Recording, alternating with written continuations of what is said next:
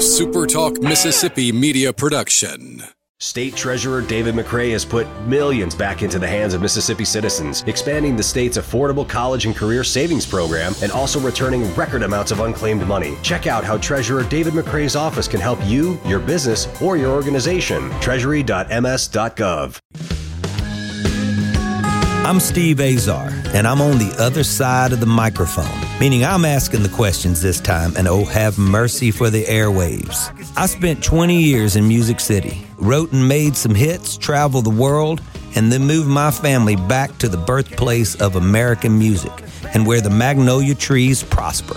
And now, every time I put my feet on Mississippi soil, when I'm off the road, well, I'm at peace. On this show, it's all about hearing the stories straight from the mouths of the friends I've made along the way, their journey to success. Heck, there might be someone on, I don't even know, but you know how us Mississippi types are. We tend to take well to new company. In a Mississippi minute, all 60 of them. I'm Steve Azar. It's just like that muddy river, moving slow. Ain't no worries, it's how life goes, in a Mississippi minute. Right. Hey, hey, hey, I am Steve Azar, and you are certainly inside another Mississippi Minute. Thanks for joining us. You know, being a journeyman myself and not having my first hit song until I was 37, my next guest from my hometown of Greenville seems to be on the same Mississippi time zone that I was. You know, in a similar path, but his is in the world of acting, as he's becoming and is recognized as one of the go to guys for Hollywood's coolest films. You know, I think he's just getting started as witness with one of his latest roles, in which he had a whole lot of camera time in the Dallas Buyers Club, a film which was a winner of multiple Academy Awards. Please welcome my brother, JD Evermore. Hey, JD, what's up? Not much, man. Just uh, chilling on my deck down right. off the Tchefuncte River in Covington. How you doing? Ah, very good. I'm good, man. I'm good. Thanks for uh, thanks for uh, being on the show. I've been uh, looking forward to it. So you're not in Atlanta? No, I work over there a lot. Uh, well, I was yeah, I was living over there for about a year while I was doing a show. I actually moved back to Los Angeles at the end of January last year. I told my manager I'd come back out for at least a year to try to get a new show. Wow. About two and a half weeks after I got there, got a call from my agent uh, saying Marvel had just offered me a series regular role on one of their new series, shooting in uh, New Orleans, and if I wanted it, I needed to be on a plane the next day to New Orleans. So, well, came you back, shot the pilot, went back to L.A. I guess it was around May. They announced they were picking the show up, shooting in New Orleans. Fantastic. So I called my manager, and I'm like, I'm moving back to New Orleans. I got a show, so you I'll are all over. It's done. I'll be back. Okay, okay. So, so is this you're saying a series? First of all, where where it's a Marvel series, and obviously Marvel's been on fire, obviously in the movie world. Tell us about it. Uh, it's a new Marvel series called Cloak and Dagger. It's uh, going to premiere on June 7th on Freeform Network, which I'd never heard of before I got the job, but it used to be ABC Family, but they rebranded it a few years ago, and it's a little more edgy now. It's about a young couple, uh, teenagers, uh, an Afri- African American boy and a white girl that are in high school, and they meet. Uh, they well, I can't really give too much away, but it, No, no, they meet when they're very young, and, and inst- uh, an inciting incident happens when they're young, and it brings them together, and then they don't see each other for many years until they're in high school. They reconnect, and and that reconnection uh, kind of brings about these powers they have. And, Wow. uh, I don't want to get into it. No, no, much, no, no. but, uh, That's, good. I mean, it's, that's it's a really exciting show, though, and you know, I basically play a a, a uh, detective in the show. I like it. I knew you weren't one of the. You and I, you and I are just have just missed looking. You know, the high school part. So I knew that you you weren't the high school kid. you and I are journeymen. We are journeymen, as I've said. You know. yeah, we're a little past there now. Well, okay, so so I I, I want to dig back into your past. We're talking to J.D. Evermore, actor. He's just really catching that. I guess just riding the wind now. Finally, things are starting. Like with me, J.D. It took a while, man. It just a long time, and and uh, but it's what I do, and it's what I did, and same for Right. you. And I know that this burns in your heart. Take us back to growing up, uh, especially with your dad, Puddin, who who we all are fans of, uh, and just sort of growing up. When, when did the acting bug happen? Um, Well, you know, it's it's kind of funny. Uh, okay, well, first, okay, let's go back. High school. Yeah. I took drama for a semester in high school, like many of us did, thinking I would just get an easy A. you know, I had a little bit of fun. Never did any plays until our senior year. We were uh, doing the play Oklahoma. I remember that year, and I think it was the first or second day of rehearsals. Me and one of my uh, fellow classmates, between the time we got out of school and we had to be back at five o'clock. Uh, and I don't condone this for anyone, Yeah, yeah. but we went and got a six pack of Budweiser and drank it before we showed up for rehearsals. It's amazing And, uh, you can we wound remember up getting that, kicked right? out of the play, and we were the only two Well, two yeah. kids in our graduating class that were kicked out of our senior play. which is kind of ironic now that I'm the only professional actor from my high school. It's very I ironic. I was kicked out of senior play, but uh, you know the funny thing is, I remember I, I, I never, you know, I, I don't think I had a desire to be an actor or anything like that back then. But I remember when they shot. You remember when they shot that movie Crossroads there? Of course, Ralph Macchio. Yeah. Yeah. yeah, yeah. Steve Vai. Well, I remember me and a friend. It was a Friday night, and uh, we went riding out to the hotel. They were all all the crew and everybody was staying out uh, out 98, going towards Leland. And I remember driving through the parking lot and just seeing everybody kind of hanging out, partying. I guess after a long day of shoot and everything. And I remember thinking to myself, "Wow, wouldn't that be cool to get to work on movies? You know, how do you do that? I had Yeah. no idea, of course. Yeah. but uh, let's see. I went off to Ole Miss. I was 17 when I went to Ole Miss. Registered late, so I had all eight, nine, ten o'clock classes. Yeah. Partied. Yeah. Didn't make it to class a whole lot, and wound up failing out of school. Then my parents pulled me back. To, they had moved to Jackson at that point, and I went to junior college for a semester. And then I wound up uh, joining the Marine Corps. And after Parris Island, I got shipped off to uh, 29 Palms, California. And I get, it was I think it was the first week I was there. It was during spring break. Me and some other Marines went to 20 uh, went to Palm Springs, and we were eating at a restaurant, hanging out outside the table. And this group of girls at a table next to us, uh, were, we were all you know partying together, and and then we all kind of became friends. And these girls were all from L.A. And so about one weekend a month, we'd meet them in Palm Springs and get two or three hotel rooms and just hang out and party all weekend. And one of the guys was dating one of the girls, but but anyway, one of the girls and I became good friends, and I didn't know it at first, but after we became good friends, found out her mother was a television movie actor. She was kind of big in the late '60s, '70s, '80s. It was uh, Mariette Hartley. Do you Yeah, remember oh, the oh, redheaded yeah. woman that Yes, of used to do all the Polaroid commercials with James Garner in the '80s? Absolutely. Right. So I became good friends with the family, and then I was kind of like, you know, well, you know, why can't I do that? They're just, you know, That was it? like everybody else, you know. And That was it. of course, it wasn't a realistic option growing up in Greenville, obviously, you know. Well, I, you know, I'm, I'm going to step in real quick because I think we're we're going to talk about it later. But I think because of where you grew up, it gave you this identity, which I feel you really have, and and it's Yeah. just getting to be seen. But I'm telling you, man, it's if, if it wasn't for where I grew up and where you grew up, there's no way I'm doing what I'm doing. It, it was in the water. I, yeah, I believe we do come from a rich area of stories and storytellers. I will Right. say that. Yes. But yeah, so I got out of the Marines, came back to Mississippi. Uh, I was waiting tables at night, working during the day. At so how old were you, right. JD? We're talking to JD Evermore, an American actor, but mainly from Mississippi. That's what that's what I like to brag on. But go ahead. So how old were you at this time? 21 Okay. when I got back from California, and I think I was right at 22 when I went. I decided, well, okay, here's the deal. I I, I took a beginning actor class. It's like a six week every uh, Saturday for six weeks at uh, New Stage Theater in Jackson. I knew nothing about acting. You know, I mean, I, I read a couple books, took that class, and I kind of enjoyed it.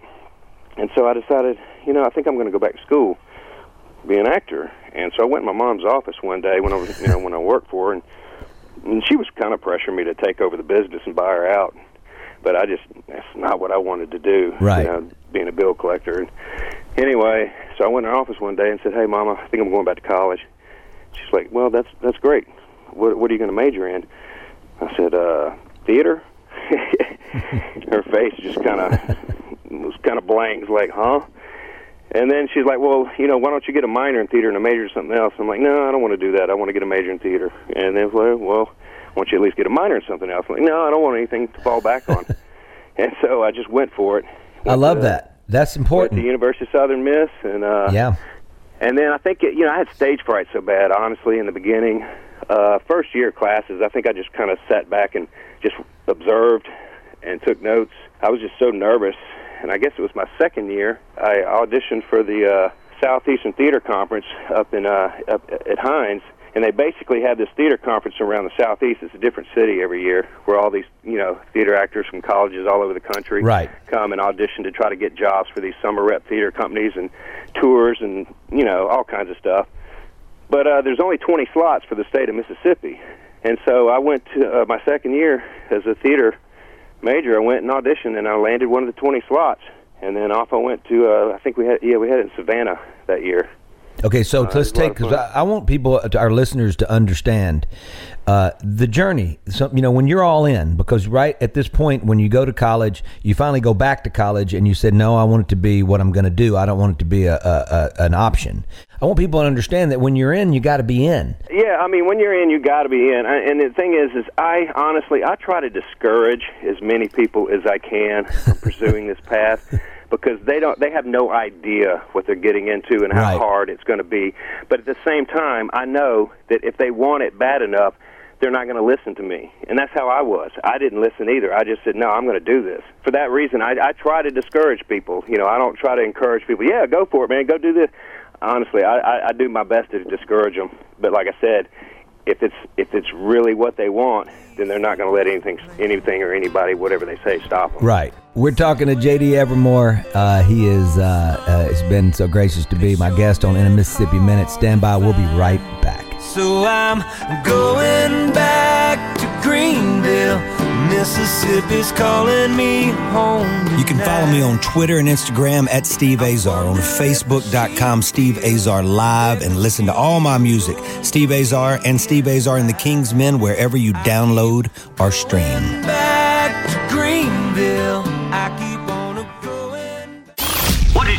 What is it? Super Talk Mississippi, number one in the Magnolia State for news, weather, sports, and talk that matters to you. Don't you forget it. Super Talk Mississippi, the Super Talk app, and supertalk.fm. In a Mississippi Minute with Steve Azar, right here on Super Talk Mississippi. Hey everybody, I'm Steve Azar. You are inside a Mississippi Minute. My guest is actor, American actor, Mississippi born and raised, JD Evermore. I've been wanting to get him on my show for a long time. Uh, JD, I get so excited when I see you in a film. It reminds me of the time when, when you and I talked, and you said you went into Tower Records when my first when I waiting was on just Joe. about to mention that. well, uh, this this is the feeling I get. I I get to feel what you felt. Yeah, it's kind of funny. I was it, many years ago when I first moved to L.A., and so I was in a Tower Records, you know, browsing through CDs, and I see Steve Azar CDs. I'm like, oh my God, he's from Greenville, Mississippi. I'm, I'm I'm I'm saying this out loud, looking around, and people looking at me like I'm crazy. and next thing you know, I look over and there's Tom Selleck standing there looking at me. as I'm saying it. Wow. And uh, and I thought it was Tom, but I wasn't sure because he had a ponytail and he had on sunglasses and he was clean shaven. Mm-hmm. And I'm, you know, I'm standing, and then I get in line right behind him checking out, and I'm like, that's, I think that's Tom Selleck, but I'm not sure. and then as uh, he finishes his purchase and I finish mine, I walk out, I see him getting in a white 911 Porsche, and I'm like, well, that's not Tom. He would be in a red Ferrari. You know? Yeah, yeah, you're thinking show, right?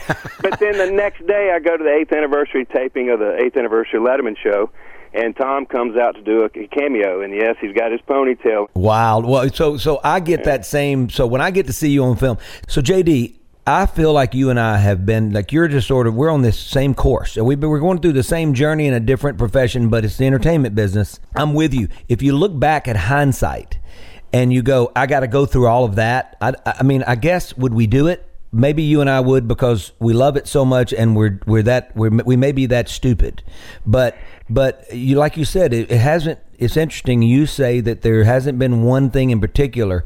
I call it little rays of hope. And sometimes along the line, you get this you get this thing that sort of lets you know, okay, it keeps you alive in the business. But you look back, and it would really was, I call it. Some were good things of hope, and some were false hope. But at least it lied to you long enough to get you to the next step. Right. And that's the only way I can explain it. So I'm watching the Dallas Buyers Club the other day. I forgot you told me you were in it, but you were in it. I mean, like, I mean, first of all, Matthew McConaughey, you know, you got everything, and the thing won multiple Academy Awards, all that. But this is a film where you had, I mean, I saw you. You had short hair, and you know, you were so you were, you looked so different, and uh, you playing playing per- the the role, but you were incredible. And I'm going like, okay, now here we go. Because I know I see you in so many films, but I feel like now is your time. And I feel like hearing about the Marvel thing, I just feel like I just feel like you're just getting started. Yeah, you know, honestly, I, when I first started, you know, it, I, I didn't get out of the gate until, uh, you know, I went to college, and then by the time I got out of there, I was 25, 26 years old. So I was, in my mind, I'm like, man, I'm getting a really late start at this. You know, I mean, a lot of these young actors are already hot and on fire by that age. You know, they've been doing it a while, and so I, you know, I kept uh, kept plugging away at it. And I'd get a little part there, a little here, and a little there. And, you know, as time went on, bigger and bigger parts, bigger projects. But I always felt like uh, that, you know, I really wasn't going to hit my stride until I after I was 40. I don't know why, but I just always felt that way. And after I turned 40, 41, you know, that's when you get into a different age bracket because you know a lot of the roles are for teenagers or for the 20 somethings, Mm-hmm. and then you know there, uh, there's a lot of 40 something and up roles. And so that's kind of when it really started taking off. I felt like, and uh, it's kind of funny. My mom gave me a five year guarantee uh, after I got out of college. You got five years to do this. Yeah. and, Yeah. and five years turned into ten, turned into twenty. Right. But, Well, uh, yeah. I never stopped though. So Well, and, and it's, uh, it's you know you got to you know I know it doesn't seem like you were born to do it, but you you were eventually made to do it, and it's what you do. You know, I always feel like your parents are play such an important role, no matter what. They can be all in, or they can be all out. And one one pushes you as hard as the other one, you know. Like Yeah. like my mom used to go. I remember getting. I went to Nashville and uh, and first of all, I just built a house in Greenville. I was done because I had so much early success. I guess playing all the played probably your high school, played every high school, every college, every bar. You know, I had these big crazy trucks, and I was trying to figure out my I way as a songwriter. Right, so Yeah. so I was done because one of my guys. There was a suicide. There was uh, uh, somebody killed his girlfriend when he came home. I mean, I saw a lot of bad stuff, and so I said, "I'm done with this." And I ended up playing with a bunch of guys that weren't as good, that were friends of mine, and realized that I was done. And so I built a house in Greenville, and trying to figure out what I was going to do. And then all of a sudden, in one week, three things happened that led me to Nashville because I'd been shopping in New York the whole time, especially with Ahmet Ertegun, who was a legendary record guy at Atlantic. And I just they couldn't figure me out. So I ended up going to Nashville, and the first my first meeting was with this publisher who was on fire, and he was. I went in there, and he goes, "I don't care what you look like, I don't care what you sound like, I don't know how you got in my office." I mean, he let me have it, and so I get out and I call my mom and I go, "I told her what happened. I'm just coming home," and she goes, "Okay, wipe off, quit being a baby." Now go back to your next meeting. so, and and the funny thing about my career was, it's so funny. After all writing all these songs, there was one guy that had said no became another in fact that guy the first guy that told me get out of his office became a huge mentor of mine later 10 years later. And and was really great for my career. Taught me it was really behind me recording my own stuff producing my own stuff. And and who would who would ever think it you know? But there was another guy that had turned me down. I walked up. He goes well you don't look like your i knocked on his door. And he goes you don't look like your picture you sent. Maybe you don't sound like the music you sent. And i went oh my god. So i walk in and he goes hey play me something you did when you were younger so I'm playing him all this new stuff, thinking the latest and greatest is what you know. I've grown up, and so I go back and play him stuff from the age of 13 and 14. And do you know? He looks at me and goes, "You're a songwriter." And hmm. all of a sudden, I started playing those songs at all my meetings, and I was offered multiple publishing deals. And I'm going, "You've got to be kidding me!" You're, I've been, I've gone through 10 years. You know, I was 27 at the time. So you're talking about 13 years later, half my life later, I'm playing songs that I can't believe I still remember. So, so my mom was, she didn't give me a time limit. She said, "This is who you are." And how the heck would that my parents be all in like that? I'll never know. And if you are supporting your kid or not supporting your kid, man, you know, that- it, uh, yeah, I had a similar, similar, similar but different thing. Uh, you know, when, like I said, when I went back to college, uh, I, I, you know, I, I got strange looks from my parents at first. You know, because I mean, obviously, I'd never. You would at least have been playing music your whole life and writing songs. I hadn't. Got kicked out of a senior play. What's me an actor now? But uh, but you know, but they were supportive. Uh, my mom, you know, she paid my rent for my apartment my first semester back at college, and uh, and then uh, and then you know I'd get a little bit of financial support from them here and there, pay a phone bill or this or that or the other over the years, and when I needed it. But I didn't really. I don't think they really started supporting me until, believe it or not, my first acting gig was a uh, rape suspect number two on an unsolved mysteries seg- segment and uh and and they were so proud of me. Yeah, well, no, that's all right. Well, and that's when it all. My son's an actor; he's been on TV. Yeah. you know. But Yeah. uh, but the weird thing is, is you know, what I took, like I said, I took off and went moved to L.A. and spun my wheels quite a bit the first couple of years there. I mean, I had a you know meeting after meeting with agents. I'd go in and meet with them, get turned down left and right. You know, we just you know, I don't know, for whatever reason they turned me down. And then I'd sign with an agent, and you know they'd be all enthused to rep me. It seemed like at first, and then six months would pass, and I wouldn't even Well, have yeah. a single call from them or an audition. I'm like, well, you know, what's that about?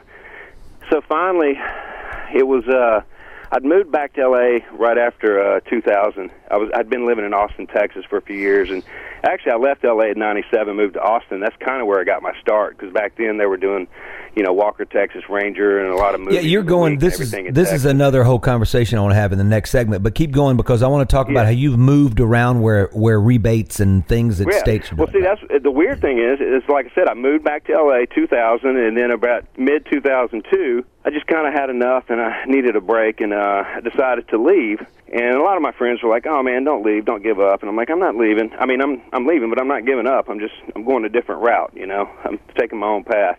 And so I wound up moving back to Mississippi, and then when uh, shortly after I got there, I went to visit a friend in Oxford, and I hadn't been to Oxford in like ten years. Uh, I think I was there for an REM concert last time, it was like ten years before. I love it. And I, after leaving LA and all that hectic pace out there, I go to Oxford for a weekend. I just fall in love with it again. And so I leave, and then it was like three days later. The woman that I went to visit, friend, she calls and says, "Hey, my my cousin uh, has this really beautiful cabin about 15 minutes outside of Oxford. It's on a 17 acre private lake. It's been featured in Southern Living and several magazines. Anyway, she's, she's going to be at her house in Aspen for the winter, and she needs somebody to house it for her. I'm like, man, I'm packing my bag right now. So I'm on my way. Right. So, uh, wound up moving to Oxford, and I was there for about three years. But while I was there, shortly after I moved there, is when Louisiana passed the tax incentives for film production. So, you know, I started making the long haul from Oxford to uh, New Orleans all the time to go down and audition, and that's a five-hour trip down and audition, five-hour trip back, same day. I was doing that all the time, and you know, so I started getting more and more work out of Louisiana, and then you know, more work led to more work, and eventually I was able to now build a resume that most actors in LA would be envious to have, you know. Right. And I didn't do it. I love LA. it. You were chasing you. I love it. You were chasing the rebate, as I call it. We're with Yeah. JD Evermore. Uh, we're going to be right back. You're in a Mississippi minute. Stand by.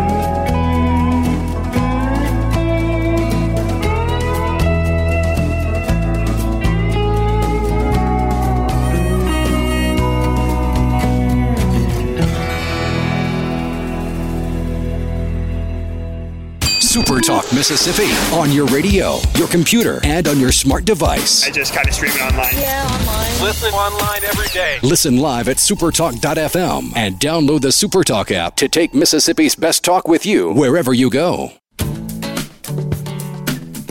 In a Mississippi Minute with Steve Azar, right here on Supertalk Mississippi.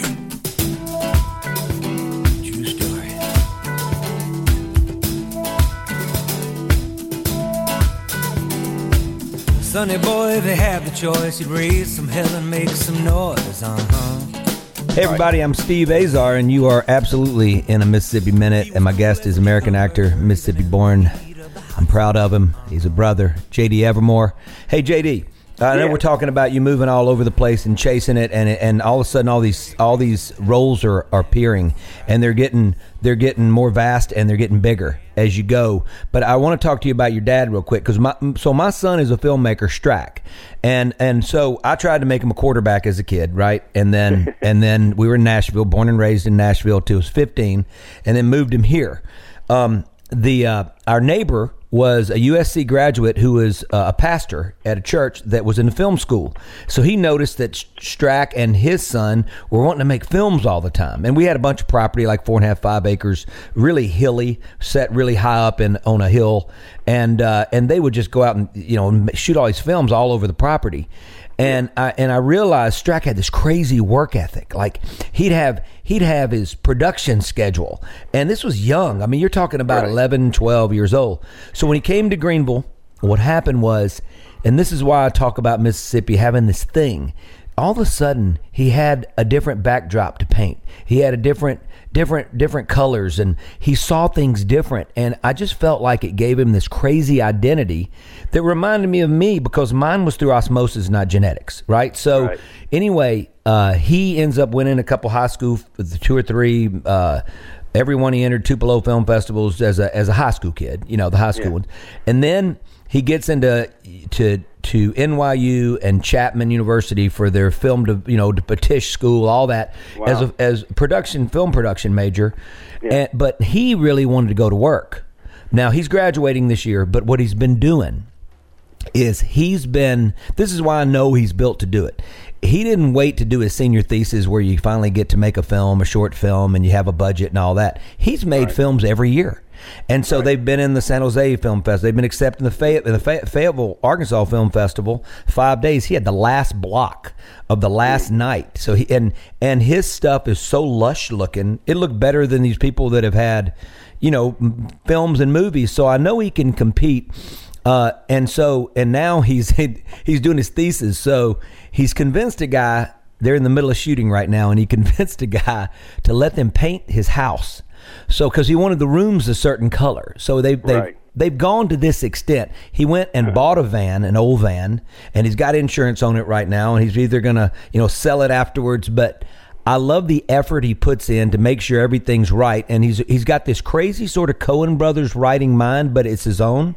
But he's got the he's got the work ethic to get there. So, I guess what I'm talking about is we've got to see signs along the way. Now I'm on the other side of it. I'm a parent, and I'm going like, man, like you. I don't know if I want to put my kid through this. It's just going to be you know, our other son's at Ole Miss, and he's gonna he's on the good path to be a doctor. He's kicking tail, and I'm going like that. Just feels so good. And here I am sending my son into the wolves den where you and I have been, but Yeah. I know it's right for him. You know, and Yeah, also you see, uh, yeah, when you see that kind of work ethic in a kid, you you know that where their heart is. You know, Right. You know where their desire is. You know, it's not like some. uh it's not like these kids. A lot of these kids nowadays, like I want to be on a reality show. You know, oh, I give me a break. Be a you know Right. reality star or whatever, Right. and just show up and act a fool. Right, You know? right. Well, it's not well, like that. Well, Yeah. listen. I, so my point was, he did a series of interviews with people that he felt like were really true characters of the Delta, and your dad was one of them.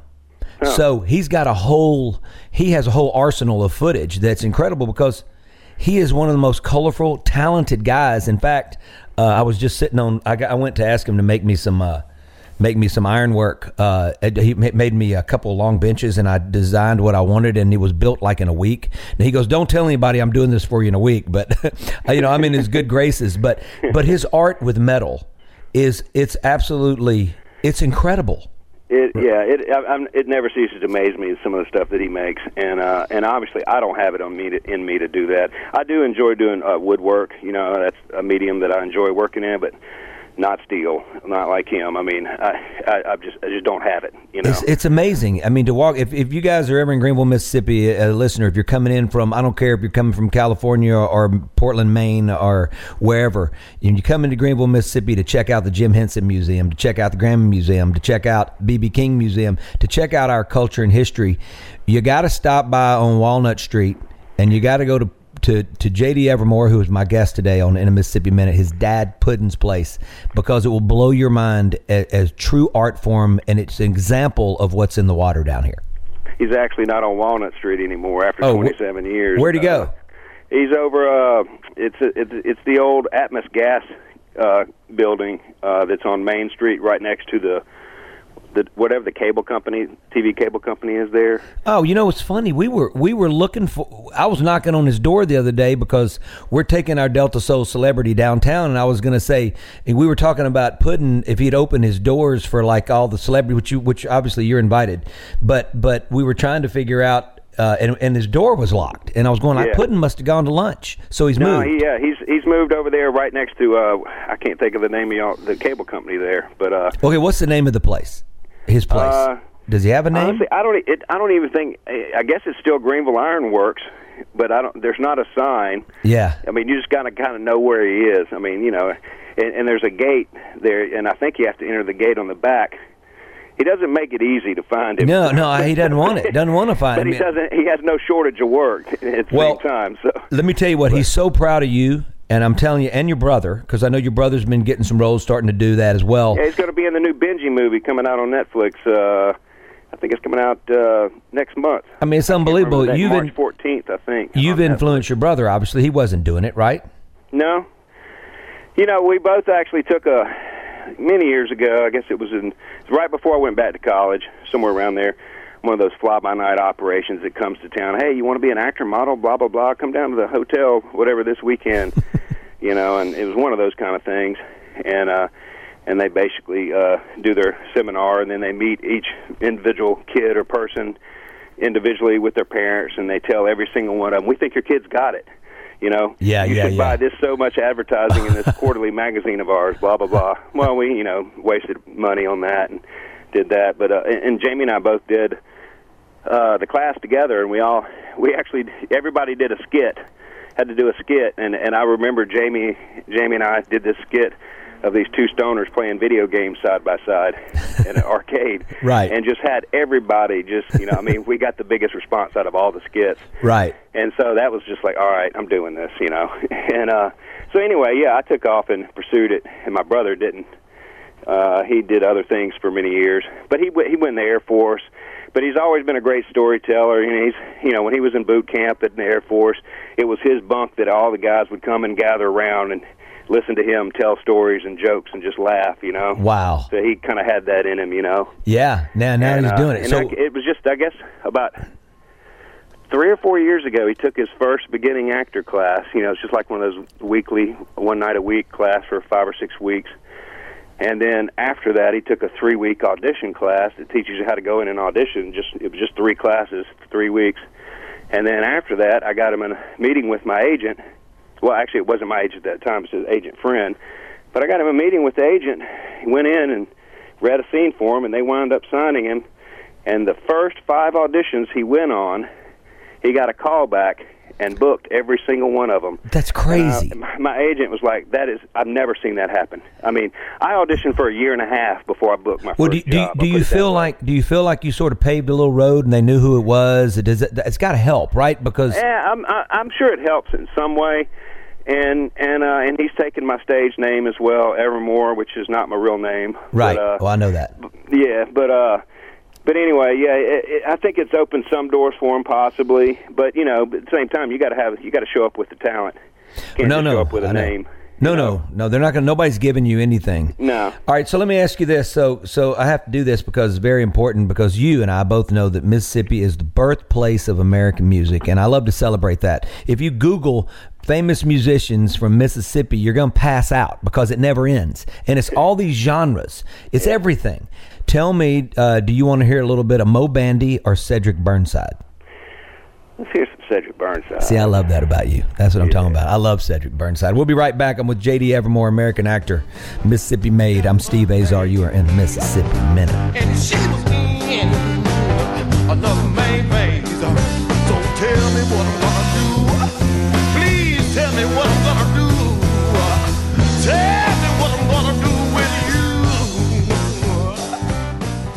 The Super Talk app. Pop it in. Pop it in. And turn it on. Listen to your favorite shows anytime you darn well please. The Super Talk app. It's free. Download the Super Talk app now. Now. Now. In a Mississippi Minute with Steve Azar. Right here on Super Talk Mississippi. Hey everybody, I'm Steve Azar. I'm with actor J.D. Evermore, and uh, he is on a roll right now. You've been in a lot of roles, and you got a lot coming up. So tell us about it. Well, you know, like I said, I I, I, I came back from LA years ago, started auditioning for a lot of stuff here, booking roles, and but I always felt like, you know, wouldn't it be awesome to get to that level where you don't have to audition anymore and people are just calling and offering you roles. Oh, but yeah. I just didn't think that would ever happen as a regional actor, not being in LA or, or uh, New York. But I guess it was about back in 2013 when I booked the job playing a sheriff on a, a new Sundance TV series called Rectify, which if you have Netflix, you need to go check it out. It's only 30 episodes from beginning to end. And uh, I'll put it this way: our season four ended a year before last, in, in 2016. And if you look in the current Guinness Book of World Records, it has our season four listed as the number as the highest rated TV show, critically rated of 2016. Wow. And yet nobody's hardly seen it because it was on Sundance TV. But Right. anyway, and not only that, I read a Yahoo story this week that listed all the critics' choice of the t- uh, 50 best TV show seasons of all time, and two of our seasons are in there, and our fourth season is number two. That's unbelievable, and Breaking that's- Bad season five. Behind Breaking Bad season five. Okay, so you, this is Rectify, right? Right. And so after doing Rectify, like I said, I moved to Los Angeles and was there two and a half weeks before I got offered the uh, Marvel series. And uh, so I wound up doing the Marvel series, which is going to premiere June 7th on Freeform. But uh, they offered it to me. I didn't even audition, I didn't screen test, nothing. And uh, all the other lead actors in the show auditioned and had to do screen Huh. tests and everything. I didn't have to do that. Well- well then after uh, we finished shooting, just recently, uh, the first season we wrapped November 2nd, and right after that, I get a call from my manager who was at the Emmys uh, that Sunday, and he said, "Hey JD, I just want to tell you, Damien Chazelle is a fan of your work, and he wants you and only you to play Chris Kraft, who was head of mission control at NASA." In his next movie, First Man, which is about Neil Armstrong going to the moon, Come on. and Ryan Gosling's playing Neil Armstrong. I got chills right now. I'm so excited. dude. I'm at Tower Records right Something now. else weird. so I wound up getting the part without auditioning or anything. But the weird thing is, we were shooting the Marvel series in New Orleans East. So Damien Chazelle, for who you don't know, he wrote and directed Whiplash, which was an amazing film, and he also wrote and directed La La Land, which was nominated for 14 Oscars last year, tied for the most ever. All right. So. Oh, yeah. All right. So on August the second, I was leaving work, and where we're shooting the Marvel series is right next to the NASA facility in New Orleans East, by Six Flags over there. All right. So the big, tall, white building with the big blue uh, NASA logo was lit up, and I'm like, you know, that looks cool. I'm going to take a picture of that. So I snapped a picture with my phone, and I posted it on my Instagram on August the second, and it said, "Preparing for my next mission." I knew nothing about this movie coming up nothing about the first man, you know, any of that. It, I just posted that, and the next thing you know, it was a little over a month later, whenever it was, I get a call from my manager telling me he wants me to do this film. I'm like, that is that is crazy. That is That's crazy. Wild, okay? I love it. And so I go and I shoot the first leg for a few weeks. I'm over there, and then we shoot right up to Thanksgiving, and then I have a break, and then I got to fly back over to Atlanta for three, two or three more days, and finish up right before Christmas. Right. Well, while I was home for Thanksgiving, our friend from the Delta, Tom Rushing, who lives out in Colorado, who was home visiting his parents, came down to visit me in Covington. And I'm taking him around, showing him the area, and I take him by to show him my old house that I rented for like a year back in 2013. And as we're backing out of the driveway, I see in my rearview mirror, I'm like, oh my God, I totally forgot about that. They had one of those metal archways that I don't know what you call them, kind of like those metal things you put vines on that people get married Right, under right. out, outside. Well, they had this in their yard, and at the top of the archway it says La La Land. Come on. And I thought it was funny when I moved in there because I mean I'm an actor. I used to live in Hollywood, and how fitting that I have a archway right in front of my house that says La La Land. Yeah. But I forgot about it until I was backing out of the driveway, and I saw that. And I was like, "You got to be kidding me!" Yeah. So Well, of course I had to snap a picture, and I showed it to Damien, and it just blew his mind. Well- it's like after the NASA thing, prepare for my next mission, and the La La Land. He's like, "Well, obviously it was meant to be." well, here and that is, uh, you know, I always uh, I got a song called "You Don't Know a Thing," and it talks about you got your life all planned out. Sure looks good on paper. You know, Yeah. but the bottom line is we can plan it all we want. And obviously, JD Evermore, you have been on a path that sort of you've worked your tail off, but there's things along the way that have come. And as I've getting, I get a little older and hopefully a little wiser. I notice one thing that that we're all here for a reason and we're all running in, into each other for a reason and there's just no coincidences. As much as it seems wild and and there's no way that can happen i just feel like they were sort of we're, we're we're on this plan and path that's out of our hands. And I, I can't tell you how proud of i am of you. And getting to watch you in your career now is just going to be even better. Uh, you know because I know you're just really getting started Well, thanks, buddy. And I, I, you know, I feel the same about you as well. I mean, it, all the things that you've done for the Delta, for Greenville, for our hometown, and all the things that you do, and and, and, and you're amazing. Well, I love you, but I'm but so you know proud what? of you as Uh, well, man. Well, thank you. Well, Proud I feel be in the like I, company with you. I, I love it. I, I I owe it. You know, I feel like I owe it. I feel like I'm never going to catch up. So it's like a price that I just can't repay. We've been with JD Evermore, American actor, and uh, just got to check out all of his films. JD, you, uh, online, where can everybody find you? Uh, it's uh, at, well, you just look up JD Evermore, and you can find my Twitter. It's Okay. JD underscore uh, Evermore at JD underscore Evermore. I love it. I love it. I appreciate you. You are inside a Mississippi Minute. Woo! Awesome job, man. Hey, buddy, you're the best. Cool. I'm Steve Azar. In a Mississippi Minute, all 60 of them, where you can take your sweet time. SuperTalk Mississippi media production.